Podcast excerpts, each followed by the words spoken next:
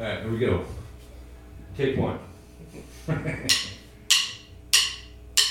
You know, there are people out there who seem to consistently take from others, whether it be through negativity or blaming everybody else for their problems, and even a sense of hypocrisy as what is okay for me may not be necessarily okay for you.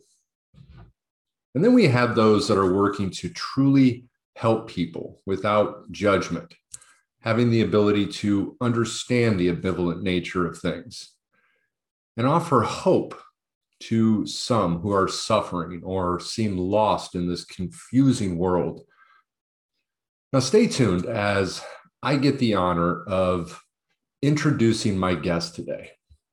Now, she's an author, she is a motivational speaker, and a friend that we may all be looking for in our life.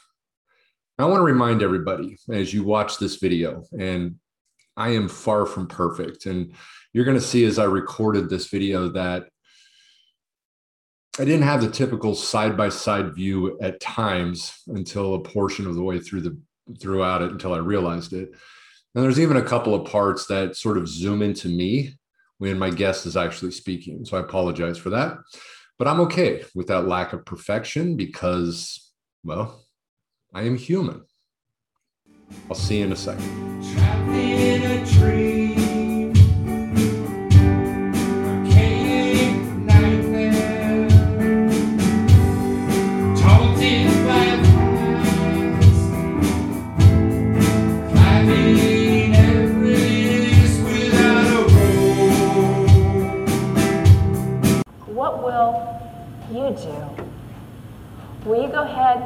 Take your passion and your heart and put it into the rainforest? Will you go ahead and help feed the hungry that's out there? Will you go ahead and help in the world of recycling? Are you going to be the one that helps that young child? Are you going to be the one that helps the parent who doesn't understand their student? Are you going to be the one that helps the teacher? Hey, everybody. And I want to thank you for tuning back into High Wall Clean. My name is Eric McCoy. You know, one of the most well known American psychologists was Abraham Maslow, who was best known for creating the hierarchy of needs, which was a it was a theory of psychological health predicated on you know fulfilling innate human needs and priority and this peaked with what he called self-actualization and this referred to our need to realize all of our potential, to become everything that we can possibly be. But toward the end of his life, Maslow, he began to have doubts about this model. And he realized that the hierarchy was incomplete. And in his personal journey or and journal that he actually wrote, he published, and this was published after his death in 1970, he described a self actualization wasn't the final level, but instead self transcendence.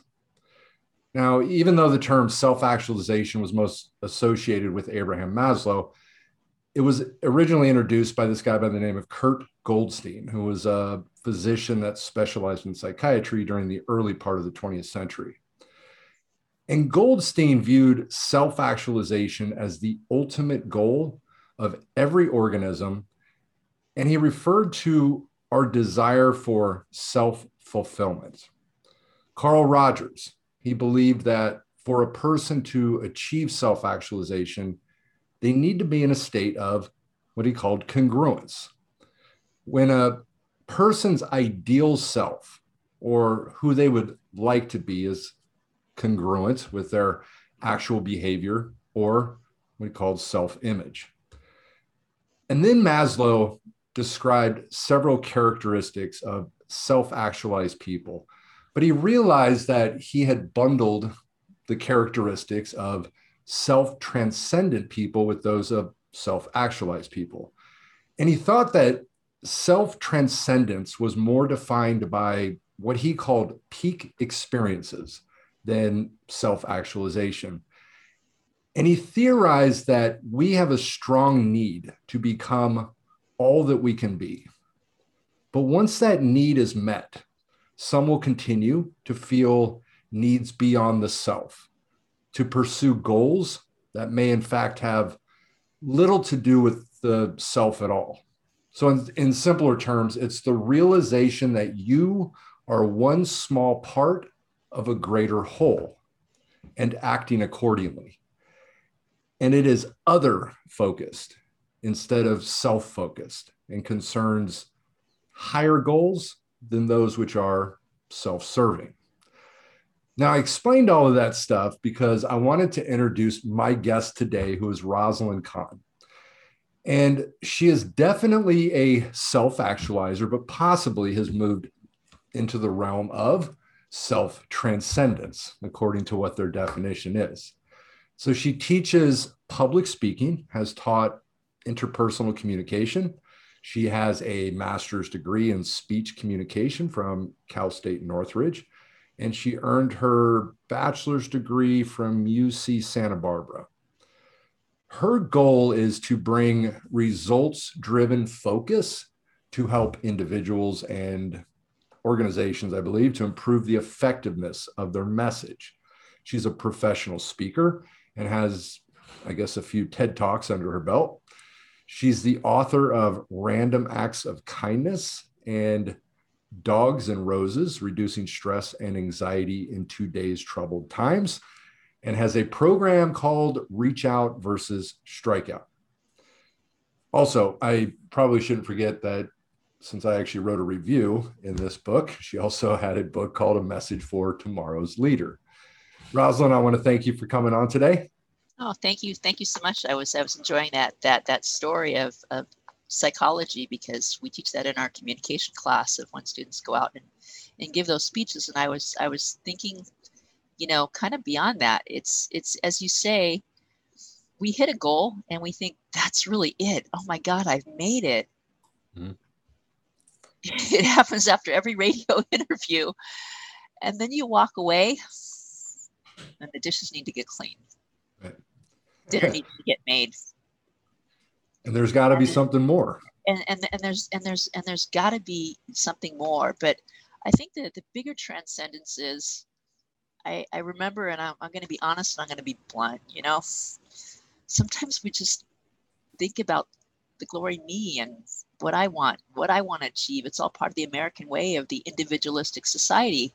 Mm-hmm. But a transformation happened today because I was in a meeting, Global Society of Female Executives, and they had this little assessment they did of where we were.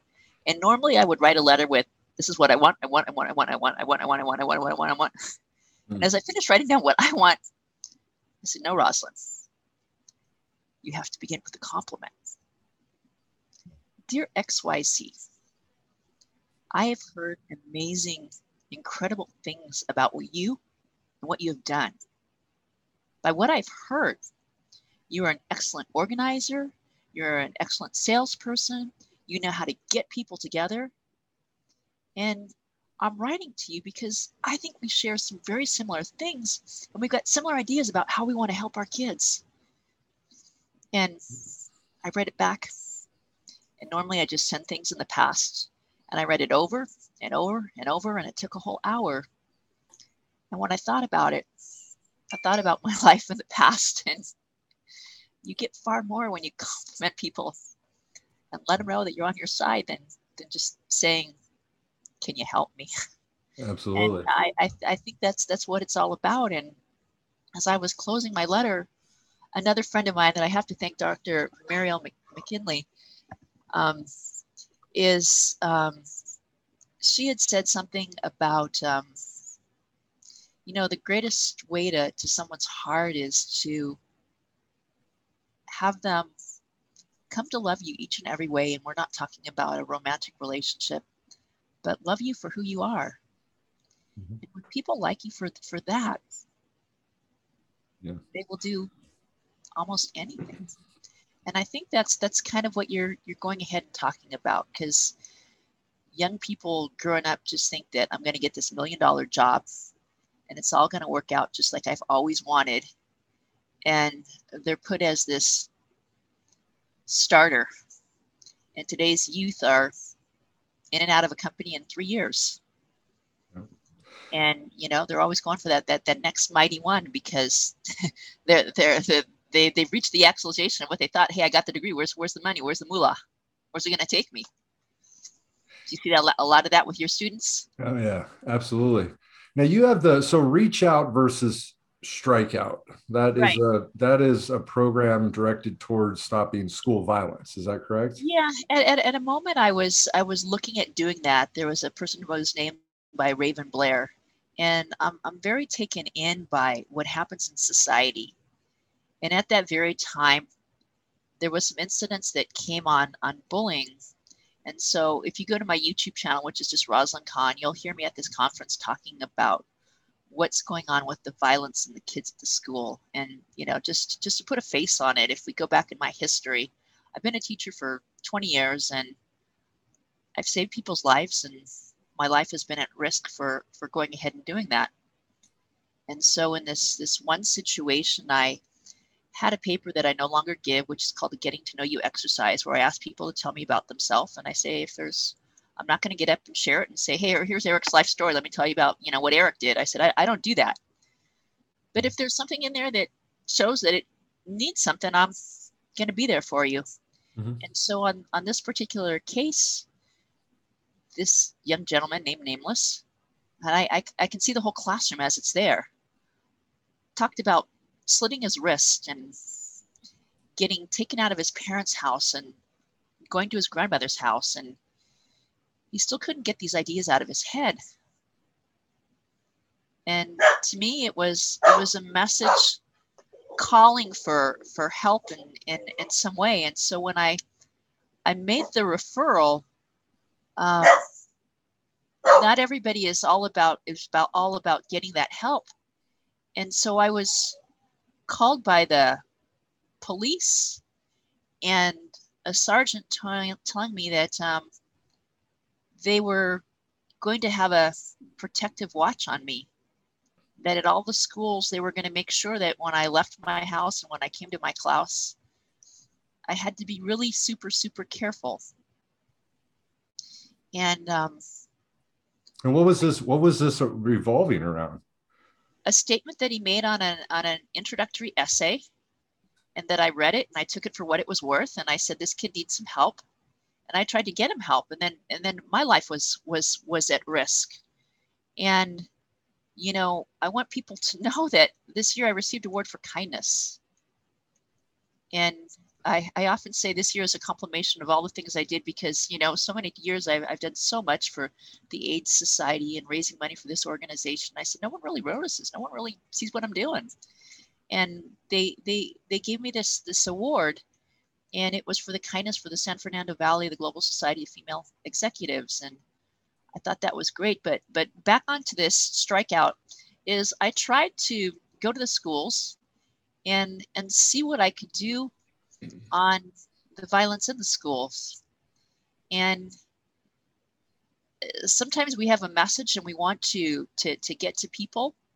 And I realized the system was already there and there wasn't much that I could do. And so I converted it to what I do in my classroom and I try and create families with my students so they can feel comfortable of what they're saying, of bringing them out of their shell, of when they give these speeches and they're saying things they've never said. This what happens in our classroom doesn't leave our classroom. And so I believe that my message and how I, I interact with the students in my classes, being that humanitarian who tries to help people. And if you're in my class, then, you know, we might stay together for years and years and years. Not in a bad way, but, you know, I had students who invited me out to one of his song events, and he's a really popular Chase Bell. You can, you can check out his music. He's incredible. There's another lady who had Noelle's Fashions, and um, she was a, a great person in, in, the world of fashion, and she's gone on to to other different things and I have a TED talk on, and she was going ahead and talking about you know Bibles and things like that, and now she's changed careers three times. She was uh, she once wanted to, to to help out humanity and helping out the poor people, and then she was an artist. And she's a great chess player, and she's now going back to her deal to, to get a degree in, in real estate. And I say these things because everybody is an individual and we never know whose life we might touch, but we might be the person who can save their lives. So it, it was a vision that I had. And then I took this other path. It's kind of like I have three three books in my head. One of them is the one that came out, and there's another one that if you go to my Instagram, Rosalind Kahn, you will see all my flowers, food, and furry friends, which is the roses in the background. And that's next on the plate, but you got to do one at a time. And then there's the 188 videos that I did on reducing stress that um you know is is is another one but you can only you can only do one at a time and as i was saying thinking about giving back um I was thinking in my message for tomorrow's leader about making donations to a charity, which is which is still being defined. Um, Dr. Marielle and I are, are, looking into that, and you know, the Global Society of Female Executives has some some charities that they support, and it's all about giving back and, and helping others. That's what we all need to do in our world. So, I think when you when you talked about that, we think of many famous people, and let's let's let's take a few for example. Um, Bill Gates made a whole lot of money. And yet he's out there with educational grants and things for health and so on and so forth. And um, you look at Princess Diana, you know, part of the role she had that, but she was a humanitarian who helped people in the the the worst parts of of, of, of disasters of people leaving missiles and grounds. And you you look at um, the royalty who moved to the United States, Harry and his his wife, and how they're really changing the world on discrimination. And they knew in the powers of where they were, if they stayed, it wasn't going to happen. And so, you know, joy came to my heart when I saw that the Queen and her seniors is going to have a diversity training so she can do that. And they moved to the United States because they wanted to give their kids a real life so that they could go to school and, and be normal people. But I know they have a heart and a passion to the, the projects they've given and and these are just small examples. And there are there are there are many more and and I think you like me is is a person who thrives on learning and what it's all about. Yeah, you know when I when I was writing uh, the book Pain, Failure, and Misery are the Stepping Stones to Success, it was right at the time where they had the school shooting in in te- uh, Florida, and I had I had written a chapter, you know, in there called um, "Our Youth Are in Trouble," and you know, I I, I kind of looked at the idea that you know, I mean, bullying is nothing new. You know, bullying's no, been around it's, forever. It's, it's, it's been around forever and it's it's re-mortified. It's now into computers and and that and yeah. And I that's think, where it's expanded upon. You know obviously like when we were in school you know the bullying ended when you went home. Of course now you know everybody's got emails facebook you know so it's a continuous process that can go. You know and i i talk about this idea of this um, this just crazy idea of teaching kids how to think for themselves you know? And uh and you know and if you look at maslow and you go back to you know his idea that you know people get stuck you know within certain needs. And i think and i was thinking about this with our youth that i think a lot of them get stuck in love and belongingness. You know they get stuck in that i don't feel loved. I'm looking to be a part of something. And that's all the outward stuff. And they never get to that next level of esteem you know where they're working on the self-esteem learning how to um, love themselves care about themselves you know? And I've, always, I've thought about that heavily and i think that's a I, I personally think that's where a lot of these kids get stuck well i think i think you're right because i'm a, I'm a connector. I meet a lot of people. And there was a lady that i met who worked with kids and teaching young kids how to avoid the the bullying. And one of the strategies that she'd use is having everybody have an imaginary balloon and having that that balloon that that went with them and and doing this. And she has this thing where everybody imagines this, this there's this balloon that's that's a part of them. And and then she creates a way that you know imagine if someone hurt that balloon how would you feel and imagine if someone did this and imagine if someone did that and out of this whole exercise she magically gets the kid who's ostracized to come out to the front of the room. And many people don't know what's behind them. And he said, You know, that story sounds a lot like me. You see, my mother died and my grandma's taking care of me. And she's really sick. And I'm just so worried about what am I going to do if my grandmother leaves me? She's all that I have. And so sometimes when I'm at school, I'm feeling like she's the only one. And another kid in the audience comes up to her and he puts his hand around her. He says, I'll be your friend. I'll be there for you. And she does this in countless schools after schools after schools. And, you know, I think in today's world where there's so many broken families and families that are going through divorce, and we look at the pandemics and there's skyrocketing amount of kids committing suicide, but you're also seeing times where the the victim was at the same place as the one who was the abuser and the numbers of people who are looking at divorce because they they can't stand this person who they now have to spend hours and hours and hours of time there they they realize it's it's it's not worth it and you know it's like the battery and the abuse centers have more people than they can go ahead and take because it's it's put it on its head but when we we look on the other hand there's a bright light. And the bright light is this. In the pandemic, 50% of the people out there started a new career and started a business. And they started this opportunity. And if there's anybody listening to this show, I want you to think about this. What's something that you've always wanted to do that you've never done? Is it a language you wanted to learn? Is it an instrument you wanted to play? Is it some robotics thing that you thought that you could go ahead and create? You can go on YouTube now and you can learn anything that you want to learn. Anything. And what if after listening to the show,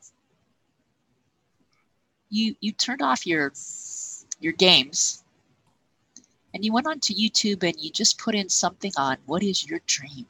What is important to you? I had this one TED talk I gave it that kind of brings this to life. It's called um, Breaking Cultural Barriers and How Everyone Can Make a Difference. And I talk about three ordinary people and how they shifted and, and changed the world. And the title of this whole conference was If. And I talk about Rosa Parks.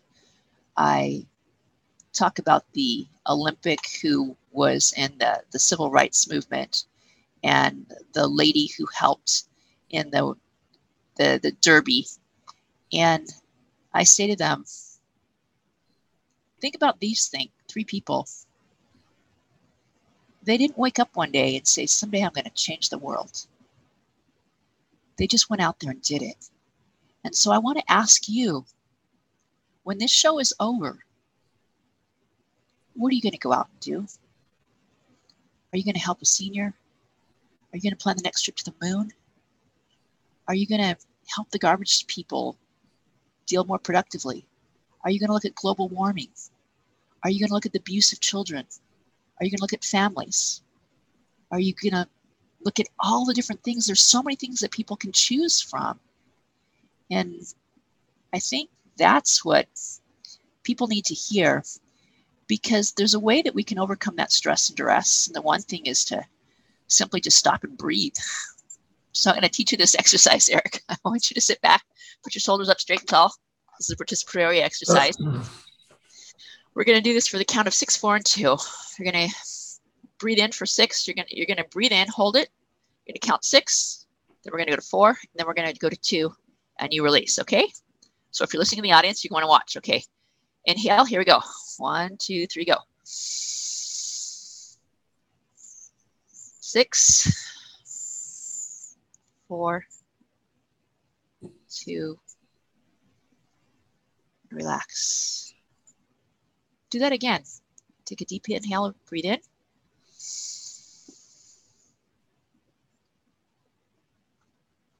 Six,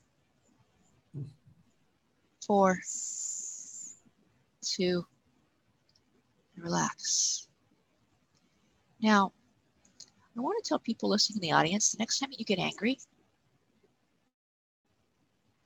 try this exercise. Mm-hmm. Share it with the person you're talking with. The other thing I can suggest is take a walk and go outside.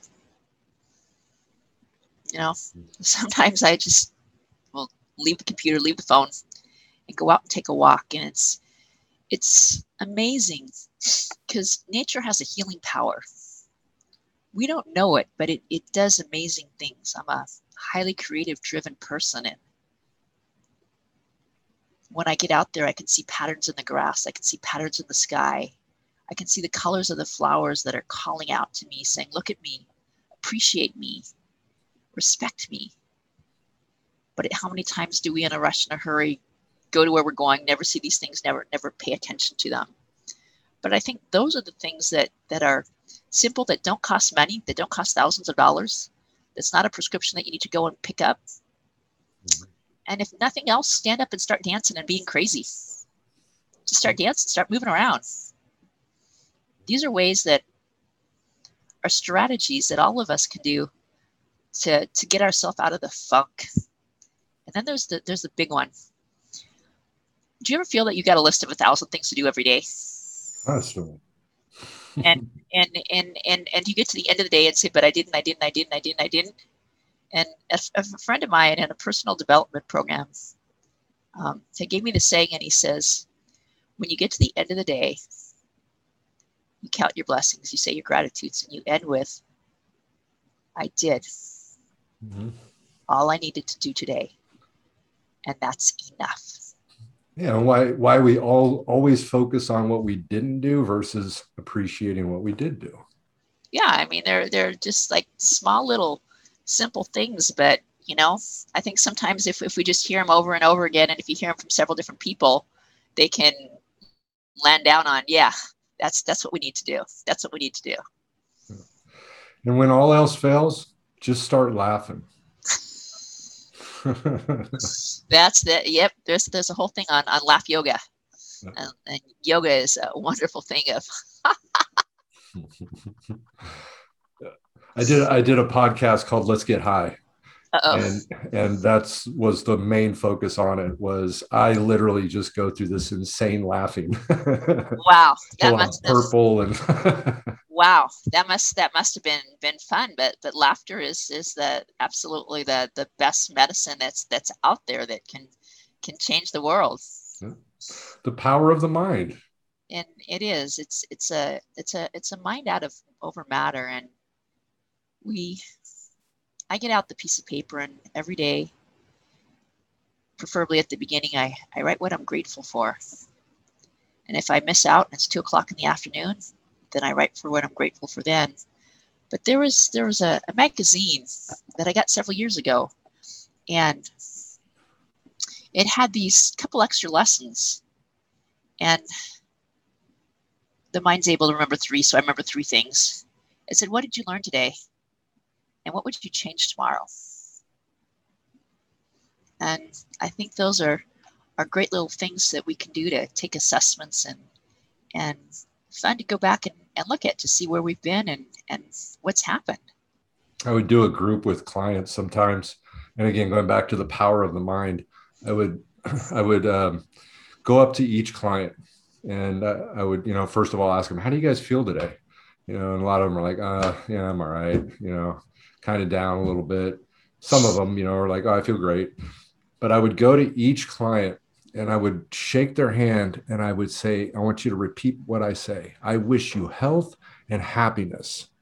And then they would say it back. And I'd go to the next one. I wish you health and happiness. And I'd go around the entire room wishing everybody health and happiness. They would say it back to me. I'd tell them just to say it confidently. You believe it or not, just say it. Then I'd have them all get up and they would do it together wish you health and happiness. And every single one of them afterwards just felt fantastic. You know, the power of positive speaking, saying good things to somebody, hearing those good things back. And uh, I, I, really enjoy doing stuff like that because. No, that's, that sounds fun. I wish I could do that uh, on the computer here with my students in my class. Here, I'm shaking your hand, wishing you health and happiness. Yeah. Got it? Health and happiness. Yeah. And, uh, and we'll, we'll, we'll see how that goes next week. And I'll, I'll, I'll get back to you when we're back to school. I said, I learned this great thing and I want to try it out with you guys. Yeah. See how it works. There you go. I will definitely. Yeah. The yeah, having the, you know, obviously the presence of being together, not on obviously on online helps because the shaking of the hand, you know, and the and I like I like your ideas, you know, and what you're talking about, you know, in terms of you know the altruistic nature. I think that is huge. You know, altruism, one of the qualities of happiness. You know, to go out and help people you know, to do good things for somebody. And there is so much power behind that. Right. It's, it's, it's just amazing. I think there's a, a thing on one of my pages. It's called 101 Random Things That You Could Do. And when you simply get out and you help other people, it's, it's a, a brain interrupt. And you take your brain out from where it's at and you, and you go somewhere else. And it's, they're, they're simple things, absolutely incredible. Yeah. And so right now you are well, obviously you said you're writing more books. one well, at a time, right? yeah, well, we're, we're, we're, working, on, we're working on, on, on getting the first one out there, a, a message for tomorrow's leaders, and I think it'd be a, a, great book to, to add in your in your school system to have have students read, because mm-hmm. I've started sharing it with my students, and they think, oh my God, that's really powerful. You don't know this, but one of the individuals in the book is a guy by the name of Jonathan Loftman, Jonathan Lightman, and he was over the Faculty Association of California Community Community Colleges, and he has a story in there about him overcoming living with pancreatic cancer. And he said he had a, a message from his doctor, and his doctor said, Work until you can, and when you can't, you'll have to stop. And he talked about the pain and the misery that he was in, but you would never know that when he was out advocating and talking about those college students and things like that. We became life friends. You see, there's a little bit of rebel inside me. My grandfather was that way. And there came a ballot initiative. And so I was the one who went and got the most signatures to get this, this thing on the ballot. And I wish it would have happened. It would help me here today because um, it was to equalize the number of classes people have and in the pandemic, I just have one class. And mm. uh, I got an award and I got recognized. But I guess Jonathan saw saw the good in me at that particular time, and he said, "This is a lady I want to hang out with." And you know, I'd go to conferences, and he'd always go out of his way to see me, even when I was no longer there. When I asked him if he could be in the book, he said, "You're going to have to give me till this because this is when I finish at the community colleges." And he said, when his wife read his story, she came to tears and he says, Rosalind, we got to get this book out in the schools. And uh, each and every kid in every school classroom needs to have this book. And so, if there's anybody out there who's feeling in a, in a giving way and would like to donate these books to, to help kids get them, you could talk to Eric or you could talk to myself. So, they're they're only 397 a downloadable 997 less than a, a starbucks coffee mm-hmm. And and the message and like i said i'm, I'm looking at a, a, charity to, to go ahead and help out with this to make it a, a better place and that's that's really part of my heart and soul. And so you know when we, we talk about the next ones they're all about similar things. There's a theme in all of them and they're all about reducing stress. The food flower and furry friends is something i did in the pandemic where a friend of mine had all these stuffed animals. So every day I would go out and create these different flower arrangements, and I was doing all sorts of them. Tried to make that up as a business, but it's really hard in the pandemic when people don't want you in their home. And um, but my creativity just really flew through the roof, and I got three different awards and accolades during that year, and I've gotten several this year. I was recognized before it happened as the Woman of the Year by um, Adrin Nazarian, and then after this event happened, I was recognized by the Los Angeles Business Journal of 2021 of the Women of the Year. I got the Kindness Award in the San Fernando Valley for the 108 things I had done. And then I earned my DTM in Toastmasters, and I thought that was amazing. And then this year, I won a award for Women Awarding Women, which is an international thing of a Hall of Fame of just incredible opportunities.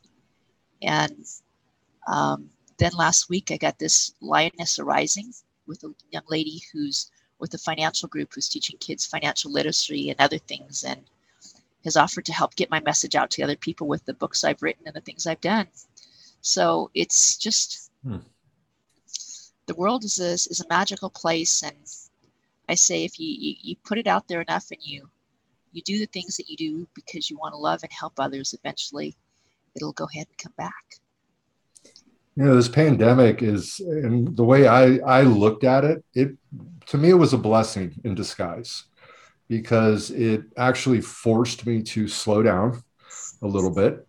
Um, and and it did it sparked my creativity i mean this podcast you know evolved because of you know being stuck at home and and you know having to deal with that. My house i've been you know remodeling my house doing it myself. Um, you know remodeling rooms. I've built a you know whole white picket fence outside. I've um, you know put some grass laid grass out there. I've built a well. I've built wow. all kinds of stuff. And it you know and again it was just the opportunity to be able to slow down and to be able to say, okay, now I get to take a break a little bit. And then my mind started, you know, my mind's very active, of course.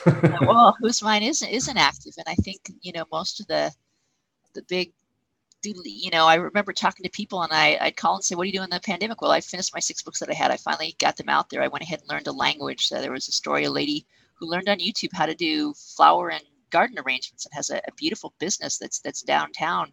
that the people, the the the delicatessen that you know was getting ready for St. Patty's days, and you know thinking that they were going to go ahead and, and close their doors, and you know the daughter says, "No, we're not.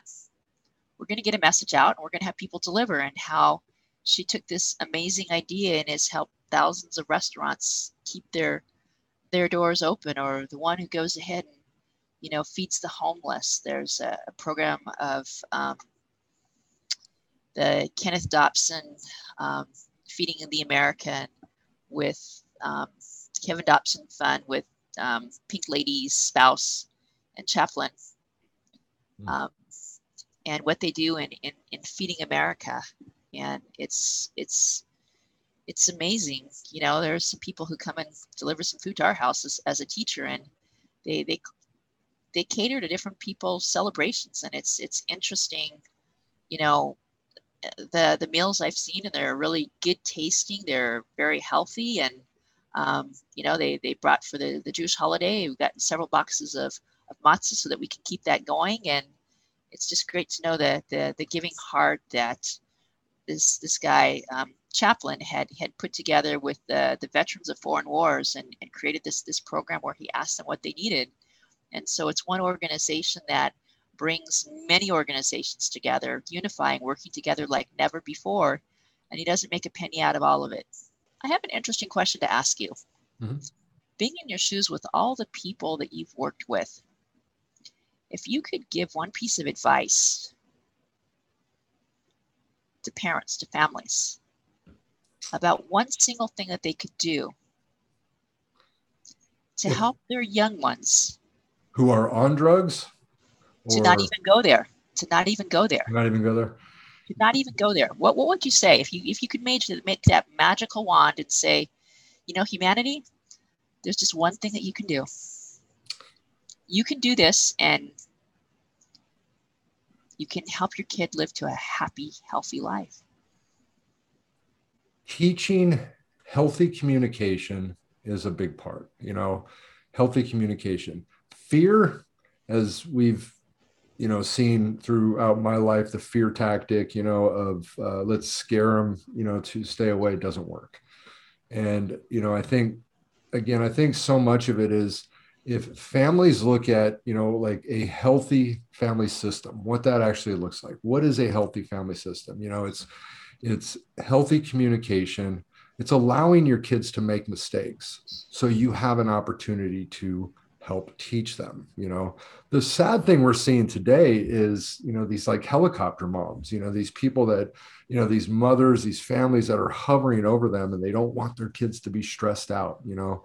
They want to eliminate speech classes because it'll it's it's stressful. And i think that's the worst thing that we can do you know? We have to because then you know once that umbrella is removed when they become an adult and they move out welcome to life.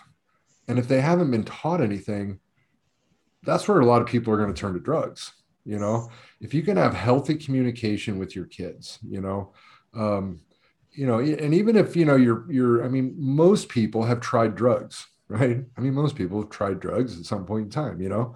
And i think even the fact of like being a parent and saying look you know sitting down with your kids hey i just want to you know i did smoke weed you know i have done that stuff. I have an open honest communication um, that you know includes honesty and then you can also in education. I mean i'm a big fan of education and self-responsibility. I mean that's sort of where i stand with things you know? Um, and i think that is probably one of the you know we live in a society today where it's like we don't they don't want to talk about drugs in schools you know they don't want to talk about sex in schools parents are like oh no you know don't talk about drugs because then they're going to want to do it that's the worst thing that we can do you know because they're probably already seeing them. you know, it's probably already been in their face. And so if, you know, we can go in and we can educate our, you know, I, have said this numerous times on my podcast, and I believe this to be a great tactic in going and talking to our youth is, you know, starting out with, hey, you know, how you guys doing? I just want to let, let everybody know I love to get high, right? My podcast, High While Clean. Highness doesn't come from drugs, it comes from people, it comes from within us. We get high on our own chemicals. And so, you know, if if we can go in with an honest tactic in talking to our youth, and I if I spoke in that manner, people would open up their eyes go, wow, maybe I should listen. This might be interesting, you know?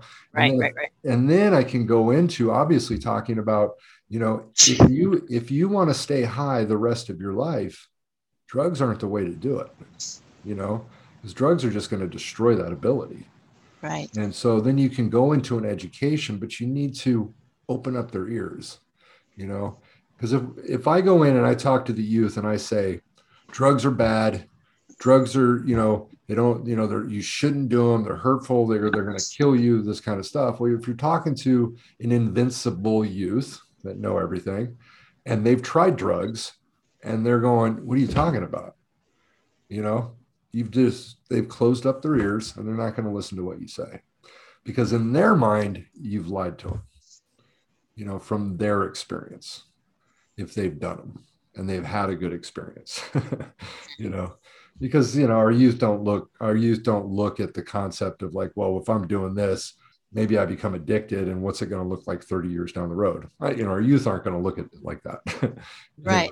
If you if you were to go back and we were to get the government to go ahead and put a study and do you ever have a conversation with your clients about when it was they started and how long and that process and so on and so forth because maybe there be a way of of stop gates of things that we could do that you know signs of you know we have signs of what you should do before you become pregnant so on and so forth. And I, I know from one of the contributors to my book, um, Ken Unger, who's the king of the opioid drug worlds, that opioid addiction in this time is nasty. And he says the problem is the way they treat it is with drugs. That's not the answer. And as, as you said, it's all about communication. So he'll, he'll get with people who are really um, just out of the place and he gets them in a conversation and you just start unraveling that information that goes ahead and and gets to it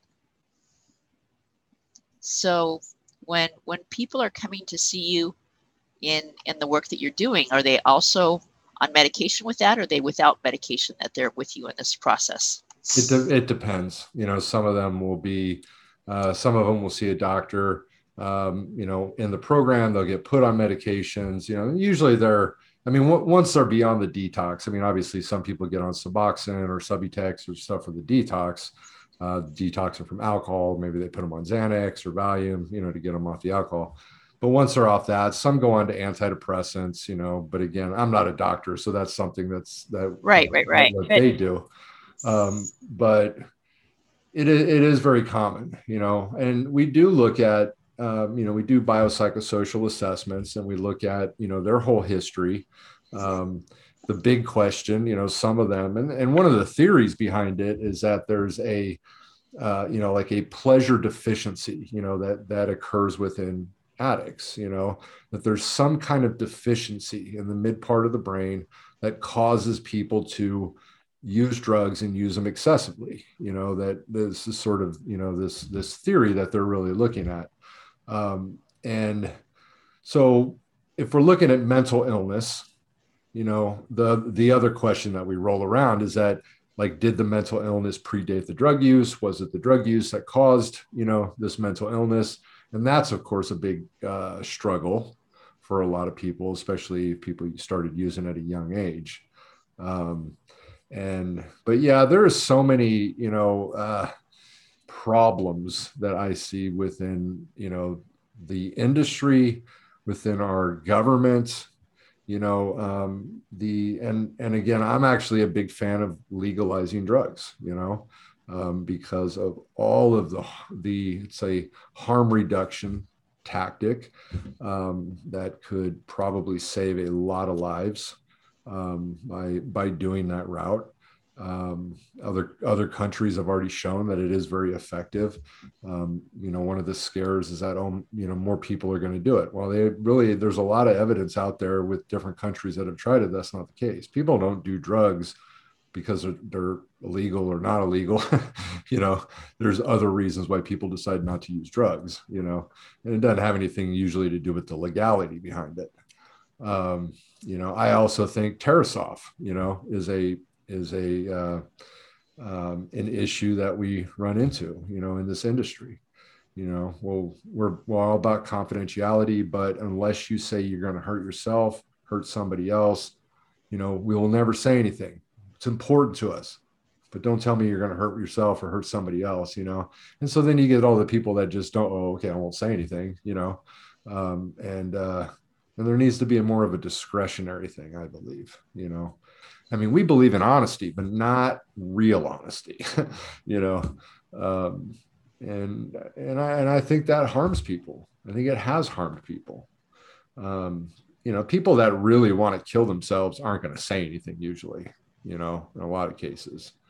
Um, but the ones that are maybe looking for the attention, maybe are, are depressed, but are reaching out for help, you know, they may say something.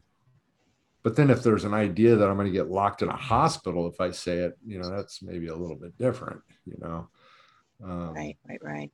You know, and, and you know, the like terrorist threats is another one to me that's odd because, you know, if you know, I could actually be convicted, charged and convicted of a felony for something that I never actually did. you know, these are just thoughts I have, and I said it. Wow. You know? And uh, you know, I say I'm gonna fucking kill you. You know, then you know you could call the police. It could right. be reported, and I could get a terrorist threat charge for something that I didn't actually do. You know, um, and so these right. things are kind of bizarre with me. You know in my mind that that uh, I think it I think in some cases it does more harm because then I'm not going to say anything and because I'm not talking about it I'm going to probably be more li- likely to do it right right because right I'm not right. able to get it out you know? right that's that's that's the power of writing that's the power of music mm-hmm. yeah but if somebody sees, but if somebody sees writing that has that stuff too. but but but but but still, if you know you're talking about getting it out, and I always think that you know we have ways of, of expressing, and maybe it's getting it out on paper that that gives them the confidence to go ahead and share it with you. Mm-hmm. You know the old saying: if if you write it down before you go ahead and tear it up, look at it for two days, and if you think it's that bad, then you don't send it. Send yeah. it. Yeah.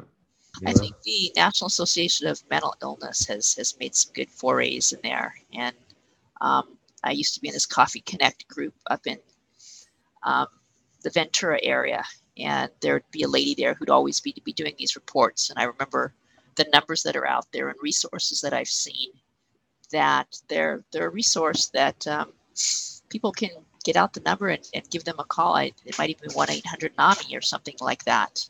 Um, a place that they can go to to to get help in these these difficult and and trying times. Well, one of the things that that has happened, and this has been a problem, is that during this epidemic, or you know, with the COVID thing, um, you know, all of these overdose deaths and all that kind of stuff has sort of just been pushed aside. Nobody's thinking about that stuff anymore. You know, nobody's really there's there's um, so much money that's been redirected, you know, to other things that the um, you know dealing with these drug addicts and the substance abuse and things um, has sort of been pushed by the wayside. You know, and that And that's that- been a problem. How's that going to affect the, the drug abuse of the world to come? Is that going to increase it?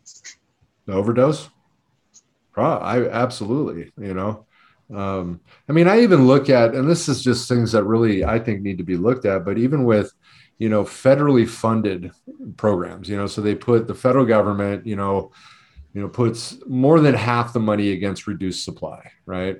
And then the other part, they do put money towards reduced demand, right? So this is Right. like treatment programs and things like that. But the problem, the problem comes that if if I'm going to request funding to get into a treatment program that's federally funded, um, it's not an immediate thing, right? I have to request it, then I have to fill out paperwork, I have to fill out documentation, then I have to wait, and then maybe sometimes some point. By the time that happens, I don't want to get clean anymore. I mean, that's the reality behind it. You know, with with people that want to go into drug treatment, it needs to happen like that. If if somebody says I'm ready, you got about 10 seconds to get that person in the car to get them to rehab. Otherwise, they're going to be like, eh, maybe not. You know, I mean, it needs to happen quick, and that and that's where um, you know there's just other things that really need to be looked at. You know, how can we do this? I mean, you have to understand the the addict mind, you know, to realize that time is of the essence. So, but as we end this, I want to ask you real quick. Let's give let's end let's end on a positive note. Um, give us something. Well, I just want to say for anybody who goes ahead and listens to the show and is inspired by it, you can go to my webpage, which is my name. You'll see it on the back here, and on the bottom it says Rosalind Kahn. You go to rosalindkahn.com, you write uh, backslash, you write the word be kind with a backslash, and that's going to take you to a link that I'm going to gift you my first book on random acts of kindness. So if you go click on that, rosalindkahn.com, go ahead and put the backslash, the forward slash, be kind. I'm sure Eric will probably put it in, in there for you. And please, if you can go ahead and follow me, if I've said something that inspired you, um, follow me on Instagram. Click on my YouTube accounts and um, got lots of pictures, dogs, roses, and other things, and some some great videos that will truly inspire you. So a lot of it's out there, and I just want to say that your life does matter. There are people who do love you, and if you say that each and every day, we can save people's lives.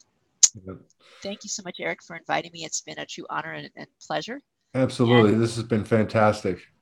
and I'm looking forward to doing more great stuff together. Absolutely, it's been fun. I, you know, obviously I was able to get in your book, and and uh, I uh, obviously was on your podcast.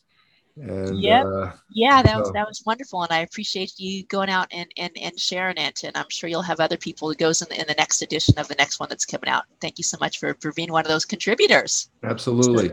I want to thank everybody for tuning into another episode of High While Clean. Keep getting high, but let's do it clean. And I'll see you soon. Thanks.